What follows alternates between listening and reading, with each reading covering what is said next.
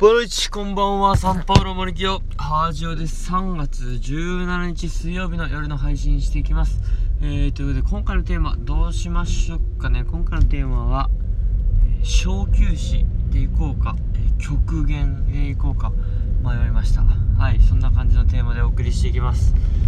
今、久々にサウナに行ってですね、サウナから上がって家に帰ってる、車内でございます。私現在やっぱ寝てない自慢って良くないと思うんですけど、もうどうしてもやんなきゃいけなかったんで、昨日でいいのかな、今日水曜日だから昨日か、火曜日の、朝2時半ぐらいに起きて、その早朝からずーっと寝ずに今まで来てるんです。だから残りというか約40時間以上ですね。42、3時間睡眠せずにですね今迎えているんです。はい。でなぜかというと、やっぱり皆さん小学生時代とかもらってたと思いますが、通知表というのがやっぱあるんですよね。1年の終わりには、1年の終わりというよりかは、1学期2学期3学期だって毎学期末ですね。で、前回の2学期もですね、僕はもう痛い目見てるんで、もっとこう逆算して、やっとけよという話なんですが、今回も見事にギリギリになってしまって、2日間のラッシュをかけたと、追い込みをかけてなんとか仕上げたという形でございます。火曜の早朝は2時過ぎに起きたんで、火曜の早朝というか月曜日の夜でもうスタート勝負は始まってたみたいな、日曜日から始まってたんですけど、日曜の夜は日曜の夜で、それに別のことにコミットしながら、これちょっと運転やっぱこういう状態って良くないですね。本当に喋ってるんでまだ大丈夫なのかなとか思いつつですが、今のこの状態はですね、非常に危険なので皆さんおすすめしません。僕もちょっと安全運転でやばいと思ったら、やめときますが、あれですね、帰って爆睡します。はい。5分10分ほどの、道のりですんで、そんな感じで追い込みをかけたわけです。でしょうがないのかなと。日曜日それはソフトボールの練習とか行ったんですけど、今週の日曜日にソフトボールの公式戦あるんで、やっぱそこもないがしろにはできないんでね。はい、そこは行ってって感じで、日曜の夜には最低限いろいろ基礎固めじゃないですけど、やるべきことを固めたりとかもした上で、本当にもう最後の2日間の追い込みとなってしまいました。火曜日は早朝にガッと3、4時間集中して、まずやって、昨日も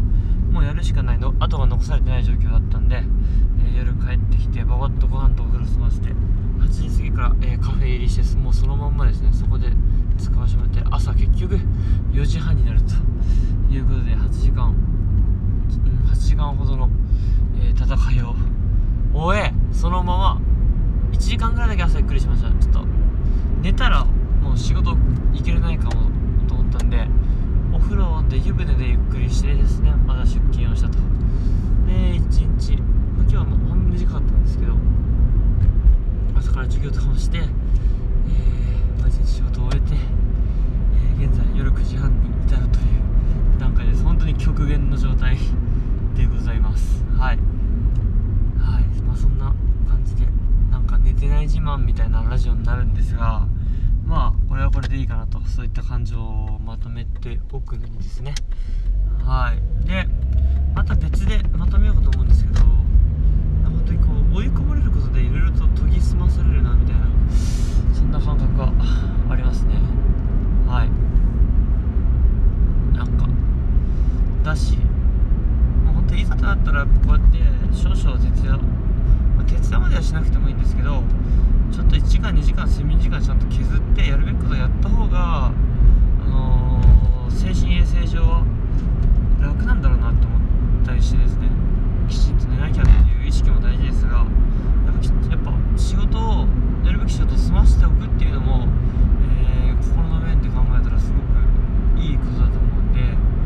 こうやって徹夜を経験すると睡眠時間がなくてもたまにはやっていけるという、その自分のキャパをですね、知ることができますんで、その辺も、社会人のテクニックとしてですね、使いながらやっていけたらいいのじゃないかなと思います。そんな感じで、もうまとまりのある話話ができるわけがないんで、この、コンディションでですね、